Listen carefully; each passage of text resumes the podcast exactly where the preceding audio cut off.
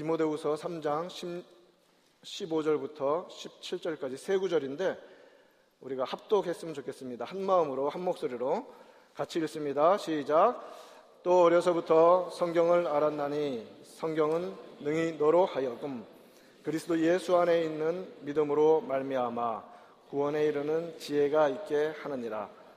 모든 성경은 하나님의 감동으로 된 것으로 교훈과 책망과 바르게 함과 의로 교육하기에 유익하니 이는 하나님의 사람으로 온전하게 하며 모든 선한 일을 행할 능력을 갖추게 하려 함이라.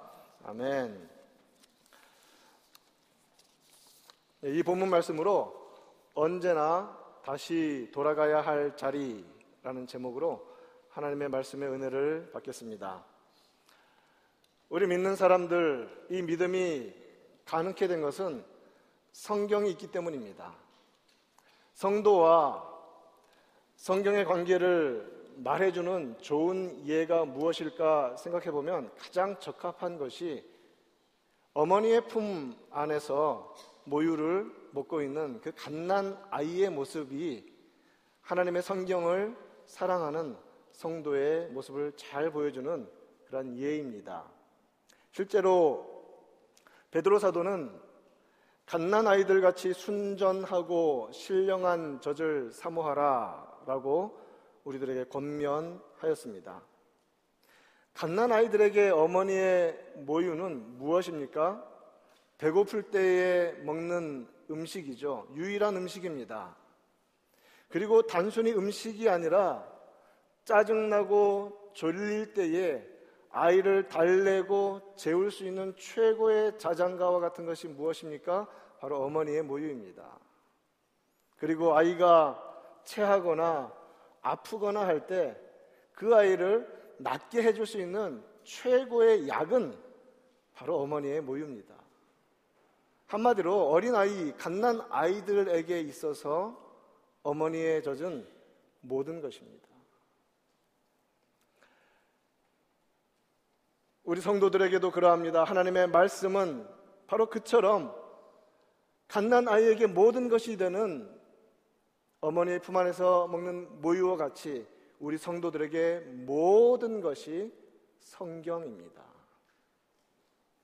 또한 성경은 무엇이라고 말할 수 있겠습니까? 성도들이 믿음 생활을 하기 위한 좋은 기준, 따라야 할 규범, 그리고 어떻게 믿어야 하는지를 보여주는 매뉴얼과도 같은 것입니다. 여러분 그런 말 많이 들어보셨을 것입니다. 사람이 너무 FM이야. 너무 경직되었다는 그러한 표현으로 FM이라는 표현을 쓰지만 사실은 좋은 말입니다. 군대 용어인데요. 필드 매뉴얼이라는 뜻이죠. 야전 교본입니다. 군인들이 전투력을 향상시키기 위해서 필수적인 교과서이죠. 어떻게 싸워야 하는지를 보여주는 규범입니다. 성도는 영적인 싸움을 싸워가는 자라고 합니다. 그렇다면 어떻게 싸울 것인가를 보여주는 책 역시도 필드 매뉴얼인 성경일 수밖에 없는 것이죠. 군대가 아니더라도 일반 사회에서는 어떤 일들을 실제 현장에서 시행하기 위해서는 반드시 따라야 할 규칙이 있고 가이드라인이 있습니다. 그것이 FM이죠. 매뉴얼이죠. 여러분들 많은 전자기기를 사용하시고 가지고 다니시죠. 스마트폰은 기본이고 집안에 있는 컴퓨터나 TV 등 여러 가지 많은 그런 기기들이 있는데 정말 기능이 너무너무 다양합니다. 그런데 안타깝게 우리는 우리에게 필요한 기능만 씁니다. 그러나 매뉴얼을 잘 살피고 공부하면요, 거기에 숨어 있는 많은 기능들을 배울 수 있습니다. 사실 저는 스마트폰의 기능을 매뉴얼에서 배우지 않고 저희 딸들에게 배웁니다. 아주 중요한 것들, 그런데 아주 유용한 것들을 쉽게 가르쳐 주더라고요. 자, 신앙의 인에게 있어서 하나님을 어떻게 할 수 있을까? 하나님을 어떻게 섬겨야 할까? 어떻게 신앙생활을 해야 할까라는 것에 대한 완벽한 조금도 부족함이 없는 완벽한 교본과 계시의 결정체는 무엇입니까? 성경입니다. 성경은 하나님의 택하심 받은 자들에게 영원한 필드 매뉴얼이 되는 것입니다. 성경적인 신앙은 어떤 신앙입니까? 하나님을 사랑합니다. 그렇기 때문에 하나님의 말씀을 사랑하는 것이 성경적인 신앙입니다. 그래서 하나님의 말씀에서 우리에게 가르쳐 주시고 명령하는 대로 살려고 애쓰는 것이 성경적 신앙입니다. 단순히 보수적인 신앙을 가리키는 그런 말이 아닙니다. 정상적인 신앙입니다. 그러므로 성도는 하나님 말씀을 사랑하며 듣기를 즐거워하고 읽기를 게을리하지 아니하고 날마다 날마다 그 말씀으로 나아가는 자가 참된 성도입니다. 오늘 본문에서는 성도가 성경을 사랑하고 가까이 하며 힘을 다해 읽고 마음에 새겨야 하는 이유들을 잘 말해주고 있습니다. 첫 번째 이유는 이것입니다. 성경은 이 땅에서 다른 것과 비교할 수 없이 가장 소중한 것을 주기 때문에 사랑하고 읽어야 합니다. 15절 말씀을 보십시다. 성경은 능히 너로 하여금 그리스도 예수 안에 있는 믿음으로 말미암아 구원에 이르는 지혜가 있게 하느니라 라고 말씀하고 계십니다. 성경은 죄로 인하여서 완전한 절망에 빠진 인간들에게 그리스도를 믿음으로 얻는 구원에 이르는 지혜를 주는 유일한 책입니다. 세상은 알 수도 없으며 줄 수도 없는 거룩하고 영적이며 영원한 지혜가 성경 속에 담겨 있습니다. 성경에만 담겨 있습니다. 인간은 죄악으로 물든 이 땅에서 죄악에 번성된 죄악된 번성에 찌들어 살아가면서 죄의 결과로 인한 물리적인 죽음과 영원한 죽음을 당해야 하는 실제적인 죽음의 상태를 살아가고 있습니다. 아담 이후로 모두 그렇습니다. 예수 그리스도 안에서 구원받지 아니한 상태에 있는 자들은 살았으나 사실은 영원한 의미에서 보면 죽은 것입니다. 그러면 생명의 길이 어디에 있다고요? 바로 하나님의 말씀 성경에 유일하게 가르쳐 주는 생명의 길이 있습니다.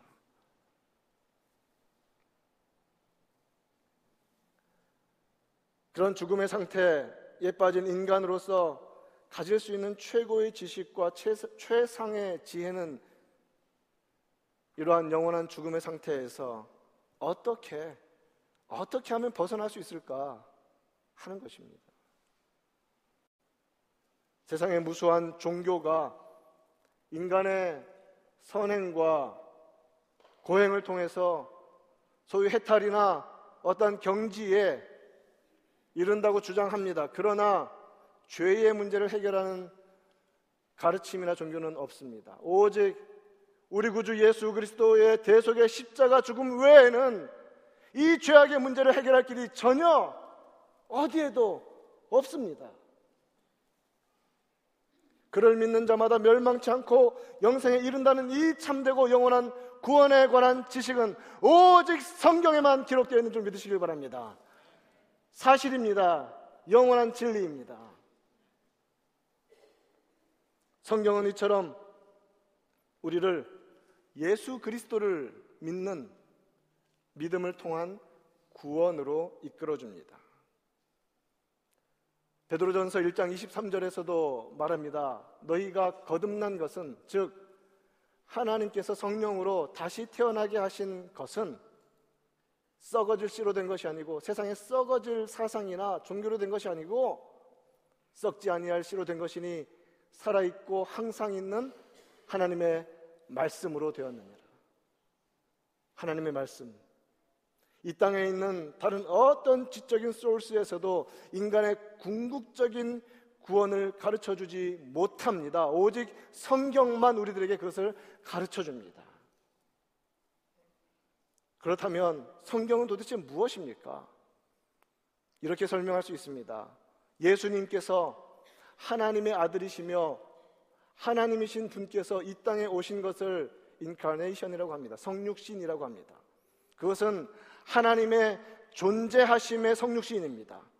하나님 그분이 진짜 인간이 되셨어요. 자, 그렇다면 하나님의 말씀, 영이신 하나님, 또 말이라는 것은 어떻습니까? 한번 말하면 말하여졌지만 더 이상 존재하지 않을 수 있습니다. 그런데 놀랍게도 하나님께서는 하나님의 그 말씀이 인간의 언어로 하나님의 말씀이 인간의 언어로 성육신되게 허락하셨는데 그것이 바로 성경입니다.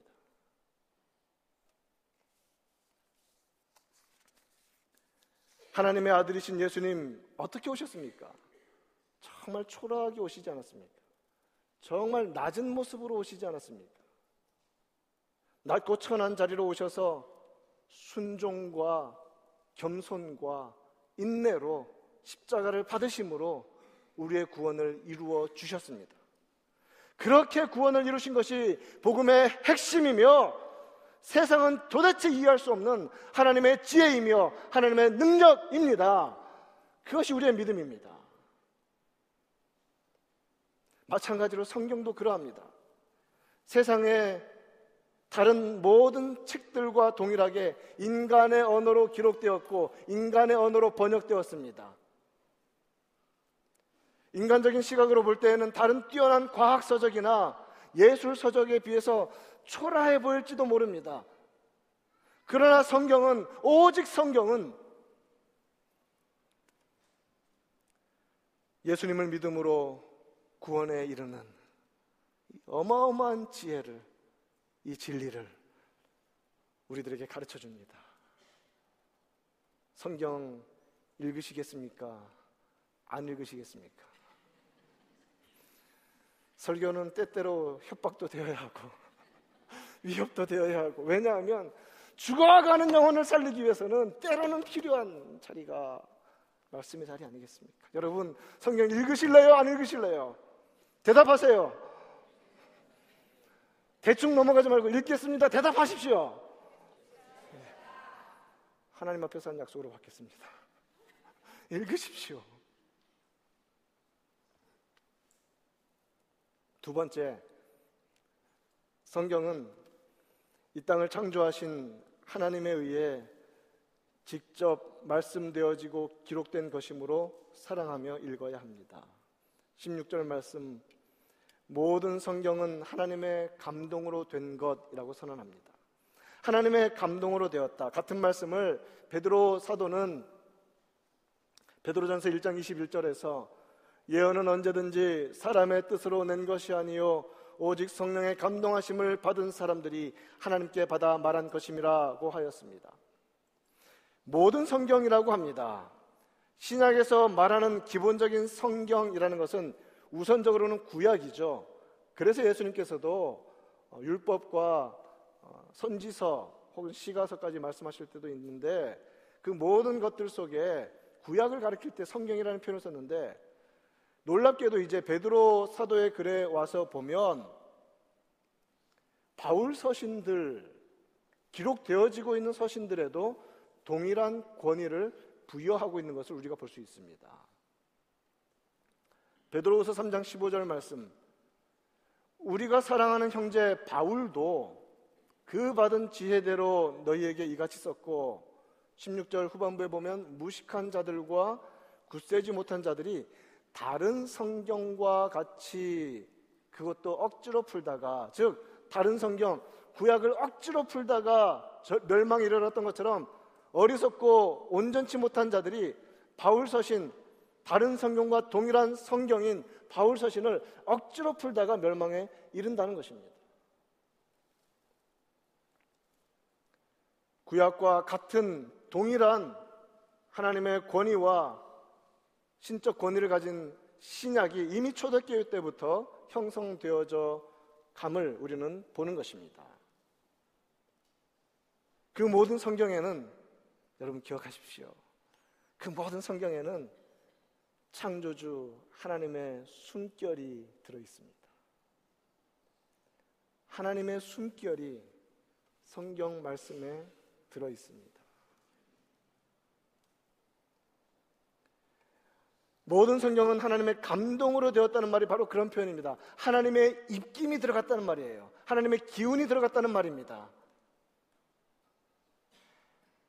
하나님의 기운을 부으신 것이다. 하나님이 호흡하셨다라는 뜻입니다. 그래서 하나님으로부터 직접 나왔다는 것이죠. 이 성경이. 하나님이 호흡하신 것입니다. 성경은 하나님의 입김이 나왔습니다. 그래서 아담에게 생명을 주신 그 호흡, 하나님이 그 코에 생기를 불어 넣으시니 생명이 되었던 그 하나님의 호흡, 에스겔 골짜기에 다 말라 비틀어져 가지고 죽음밖에 없었던 그 뼈다귀들에게 명령하여서 생기가 들어갔더니 큰 군대를 이루게 하신 그 생기 그리고 부활하신 주님께서 제자들에게 성령을 받으라고 하시면서 후 하고 내쉬면서 내쉬었던 그 주님의 그 호흡이 그 감동하심이 여러분 성경 말씀에 들어 있습니다. 그것이 성경입니다. 그것이 성경입니다.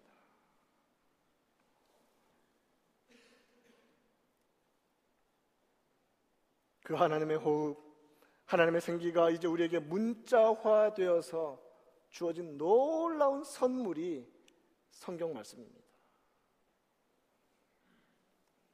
성령께서 인간 저자들을 사용하셨죠. 저자들이 있었습니다. 모세도 있었고 요한계시록까지 사도 요한도 있었습니다. 그러나 인간 저자들을 사용하시되 원 저자이신 성령님께서 사용하시되 그들의 모든 문체와 그들의 모든 성격과 그들의 모든 학문과 그들의 모든 문화적인 배경까지 다 사용하시지만 그들이 하나님께로부터 말한 모든 것들이 하나도 오리 없이 하나님께서 뜻하신 모든 것이 다 기록되도록 입김을 불어 넣으시고 영감하신 것이 성경입니다.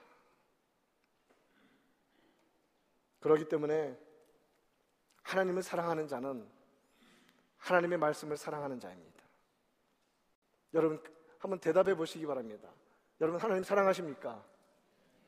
또 성경 읽으라 할까봐 지금 그렇게 말할 겁니다. 여러분 성경 사, 하나님을 사랑하십니까? 절반으로 줄었습니다. 이제 하나님 사랑하면 하나님 말씀을 사랑하십시오. 하나님을 사랑한다고 말하면서 하나님의 말씀을 사랑하지 않는 것은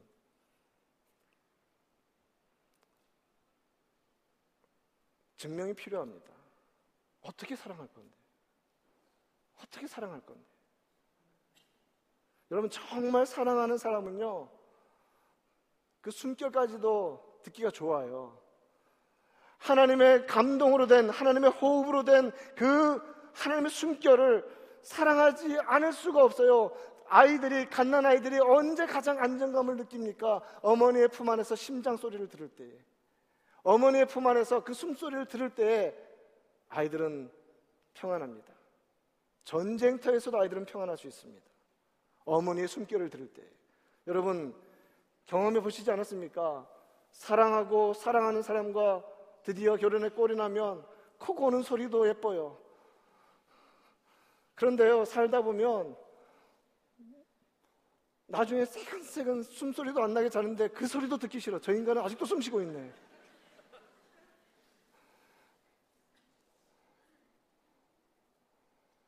하나님을 사랑하는 자는 하나님의 호흡을 사랑하게 되어 있습니다. 하나님의 말씀을 사랑하게 되어 있습니다.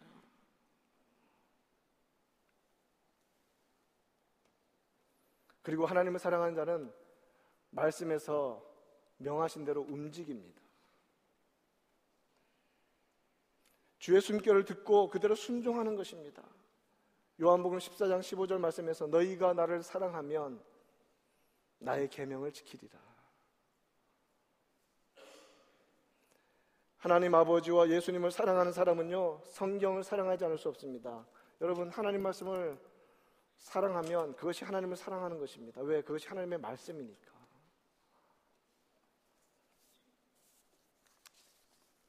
성경을 믿는 자들에게 하나님은 실제적인 효력을 가져다 주시는데 그것이 세 번째 성경을 읽어야 하는 이유입니다. 성경은 믿는 자들의 신앙과 삶의 최상의 실제적 효력을 가져다 주므로 사랑하고 읽어야 합니다. 16절 말씀 교훈과 책망과 바르게 함과 의로 교육하기에 유익하다라고 말씀하시죠.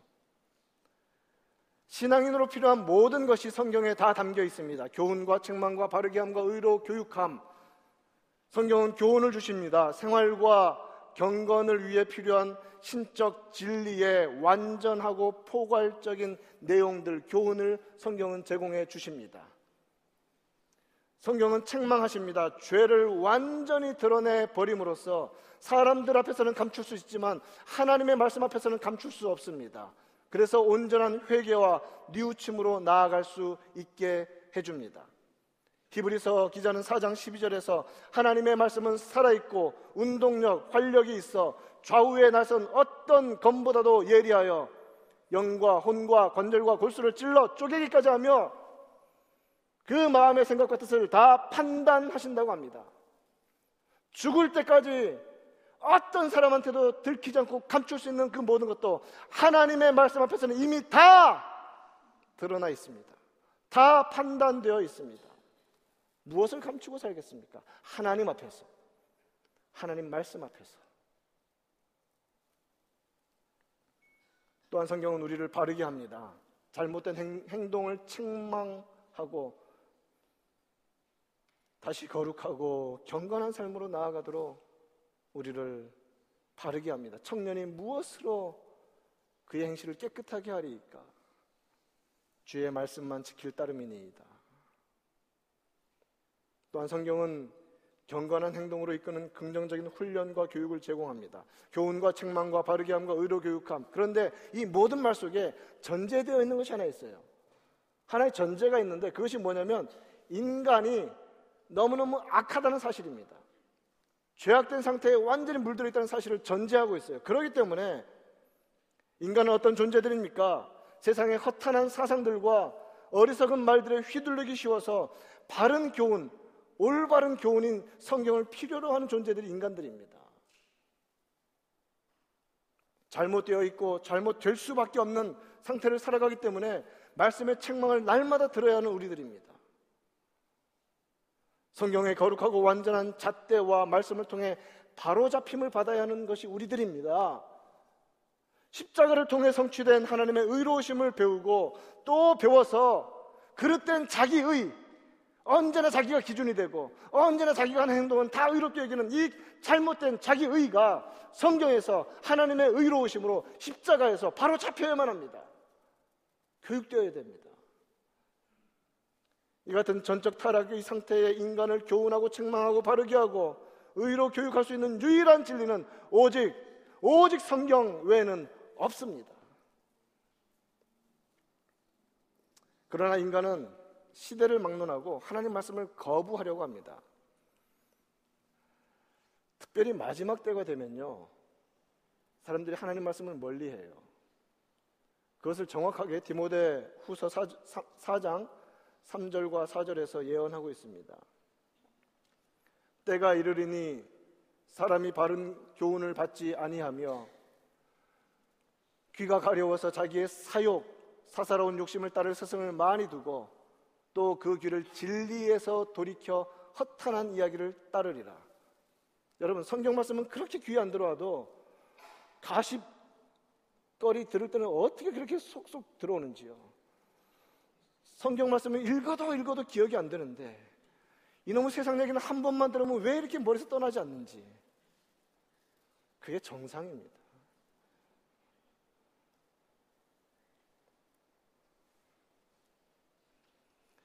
그렇기 때문에 성경으로 성경의 교훈으로 체험을 받고 성경의 책망을 들어서 마음이 아프고 성경으로 커렉션 교정을 받고 성경을 통해서 바른 하나님의 의의 교육을 받기 위한 인간의 가장 기본적인 자세가 하나 있는데 그것은 겸손입니다. 겸손. 교만한 사람은 하나님 말씀을 읽지 않습니다. 아니, 읽어도 하나님 위에서 읽으려고 해요.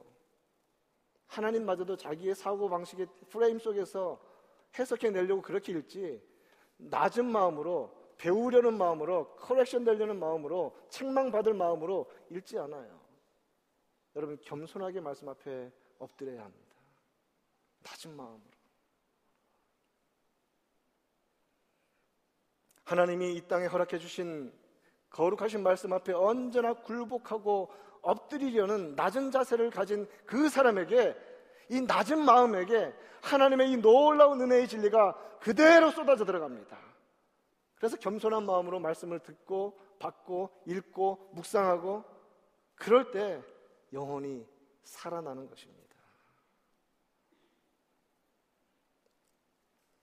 하나님의 말씀을 읽지 않아야 할 이유는 전혀 없습니다.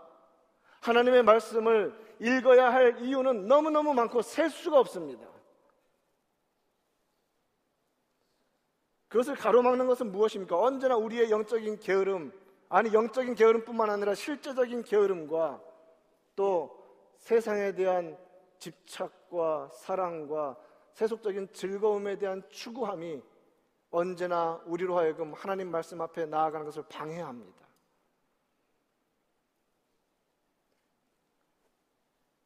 또한 겸손하지 못한 태도가 우리를 성경에서 멀게 만듭니다. 그래서 우리는 언제나 우리 속에 있는 이런 영적인 게으름이나 혹은, 혹은 타협하고자 하는 여러 가지 이유들에 우리도 동조합니다. 그래서 말씀을 손에서 놓아버리면서 그럴듯한 이유를 언제나 찾으려고 합니다. 말씀을 사랑합시다. 하나님을 사랑한다면. 이렇게 말씀을 사랑하고 읽고 가까이 하고 유익을 얻는 자들에게 주시는 것은 무엇 때문입니까? 왜 그렇게 우리들에게 하나님께서 말씀을 주셨습니까? 성도는 성경을 사랑하고 읽음으로 하나님이 기뻐하시는 지극히 선한 일에 힘쓰는 자가 됩니다. 바로 그 일을 위해서 성경을 주셨어요. 17절 말씀을 한번 보십시다. 우리 같이 한 마음으로 한 목소리로 같이 읽어보겠습니다. 시작. 이는 하나님의 사람으로 온전하게 하며 모든 선한 일을 행할 능력을 갖추게 하려 합니다. 여기에 이는이라고 시작되는 이 단어는 헬라어로 히나라는 그런 단어인데 어, 이유 혹은 목적입니다. because나 혹은 어, 무엇을 위하여라는 그런 뜻입니다. 하나님의 사람들을 위해 성경을 기록하여 남겨주신 목적이 선명하게 제시되는데 성경 말씀이 목적하는 두 가지가 정확하게 기록되어 있습니다. 첫 번째는 무엇이냐면 하나님의 사람으로 온전하게 합니다. 성장하여서 하나님의 자녀답게 만들기 위해서 그것을 성경에서는 펄펙이라는 단어를 자주 쓰죠. 그래서 우리가 생각하는 완전함이라는 그 펄펙이 아니라 하나님의 자녀답게 만들어 가신 그 과정으로서의 펄 펙을 위한 추구함을 말하는 것입니다. 자녀답게 만들어 가시기 위해서. 자녀라는 성도라는 이름에 핏하도록 만들기 위해서 성경을 우리에게 주신 거예요. 그리고 두 번째, 하나님의 사람으로 모든 선한 일을 행할 능력을 갖추게 한다라고 합니다. 능력을 갖추게 한다. 여러분, 무엇으로 사역하시겠습니까? 어떤 힘으로 선교, 전도, 전파하시겠습니까? 어떤 힘으로 봉사하시겠습니까? 바로 이 부분이에요. 하나님의 말씀이 우리를 이퀴입시킵니다. 하나님의 말씀이 우리를 채워주면 우리의 영혼이 살아나고 우리 속에서부터 거룩한 영적 에너지가 넘쳐서 그때부터 가능한 것이 봉사입니다. 그때 가능한 것이 사역입니다. 그때 가능한 것이 선교이며 지역 사회를 섬기는 것입니다.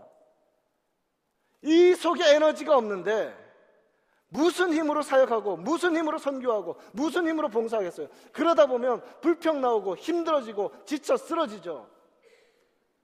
여러분 마음 중심에 영혼 중심에 꺼지지 않는 원자로 하나씩 가지고 계십시오. 하나님의 말씀을 가지고 계십시오. 그 속에서 끊이지 않고, 끊이지 않고 솟아나는 샘물 성령께서 말씀을 통해서 주실 것입니다. 그게 있어야 섬길 수 있어요. 그러니 여러분 섬기다가 사역하다가 힘들고 지치면 예배의 자리로 오십시오. 여기서 힘을 얻어야 돼요. 섬기다가 사역하다가 말씀 전파하다가 고갈되었으면 하나님 말씀 앞에 엎드리십시오. 충전 받아야죠. 하나님의 말씀. 말씀을 맺겠습니다. 여러분에게 쉽지만 아주 중요한 표현 하나를 가르쳐 드리고 싶습니다. 한번 따라해 보실래요? 아드 폰테스. 아드 폰테스. 이게 뭐냐면 영어로 하면 to the fountains입니다. to the fountains. 원천으로, 수원지로, 근원지로 그런 뜻이에요. 라틴어예요. 라틴어 하나 배우신 겁니다. 아드 폰테스. 16세기에 종교개혁이 일어났죠. 그때 모토가 이 ad fontes입니다. 원천으로 돌아가자. 근원지로 돌아가자. 성경으로 돌아가자.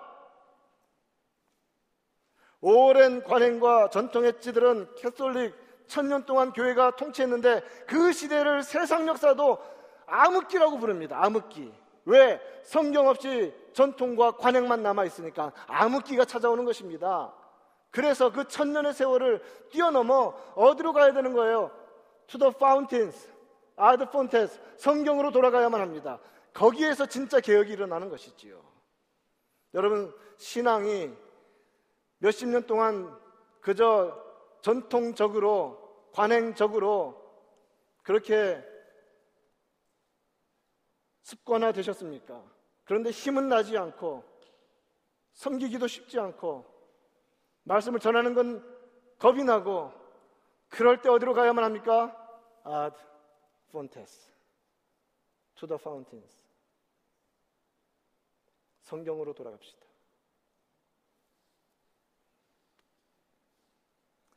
교회는 관행과 전통이 아니라 신앙의 기본과 기초가 되는 성경으로 돌아가야만 합니다. 언제나 돌아가야만 합니다. 항상 돌아가야 합니다. 성도는 더더욱 그러합니다. 우리 신앙의 원천, 근원지인 성경으로 돌아가자는 것입니다. 여러분, 우리의 구원에 관한 모든 것 무엇입니까? 하나님의 은혜입니다. 솔라 그라티아. 우리의 믿음을 통해서 오직 믿음으로 솔라 피데 이 모든 것을 가르쳐 주는 유일한 근원이 무엇입니까? 성경에서만 가르쳐 주잖아요. 그래서 솔라 스크립추라입니다. 오직 성경으로. 오직 성경만이 해답입니다.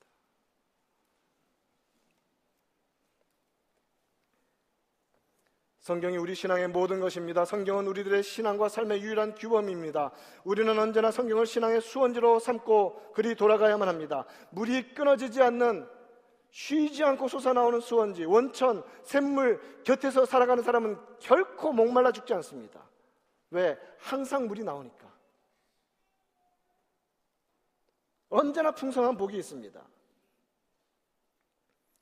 다윗이 법궤를 예루살렘 성으로 처음에 옮기려다가 메고 옮겨야 되는데 수레에 싣고 오다가 큰 실수를 범하여서 하나님께서 징계를 내리셨습니다. 그리고 나서 그 법계가 어디로 가 있었습니까? 오벳 에돔의 집에 3개월 동안 단 3개월 머물러 있었는데 놀랍게 성경은 뭐라고 말하냐면 그 3개월 동안 누구나 할 수 있는 축복이 오벳 에돔의 집에 임했다 그랬어요.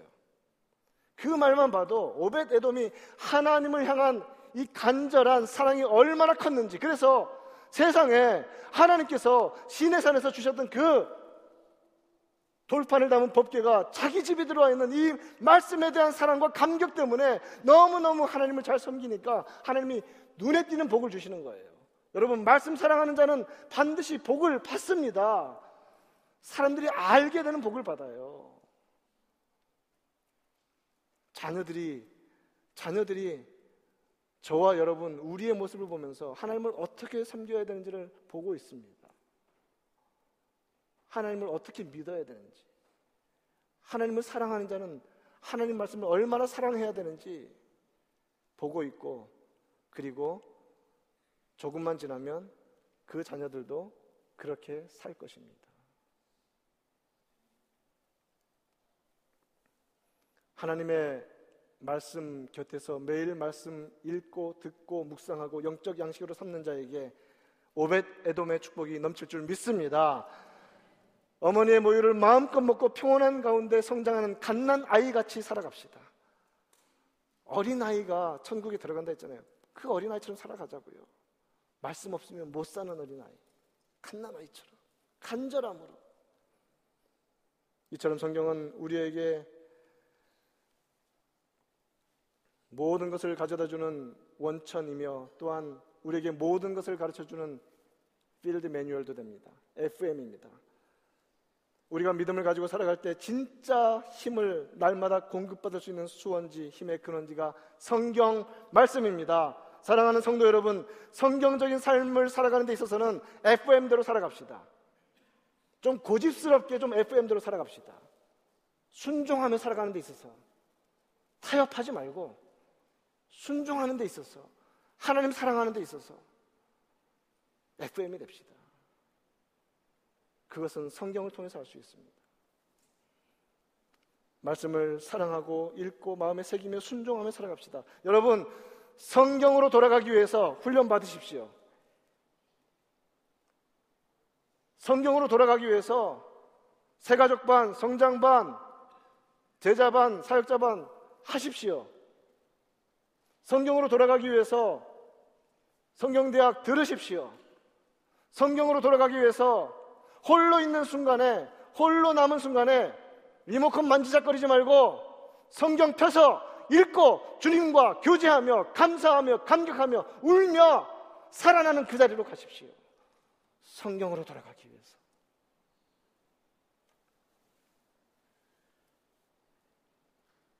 이렇게 아드폰테스 성경으로 돌아가며 하나님의 말씀을 갈급하며 살아가는 우리 모두에게 하나님께서 우리를 살리실 뿐만 아니라 또 남을 살리도록 하시는 놀라운 은혜 부어 주실 줄 믿습니다.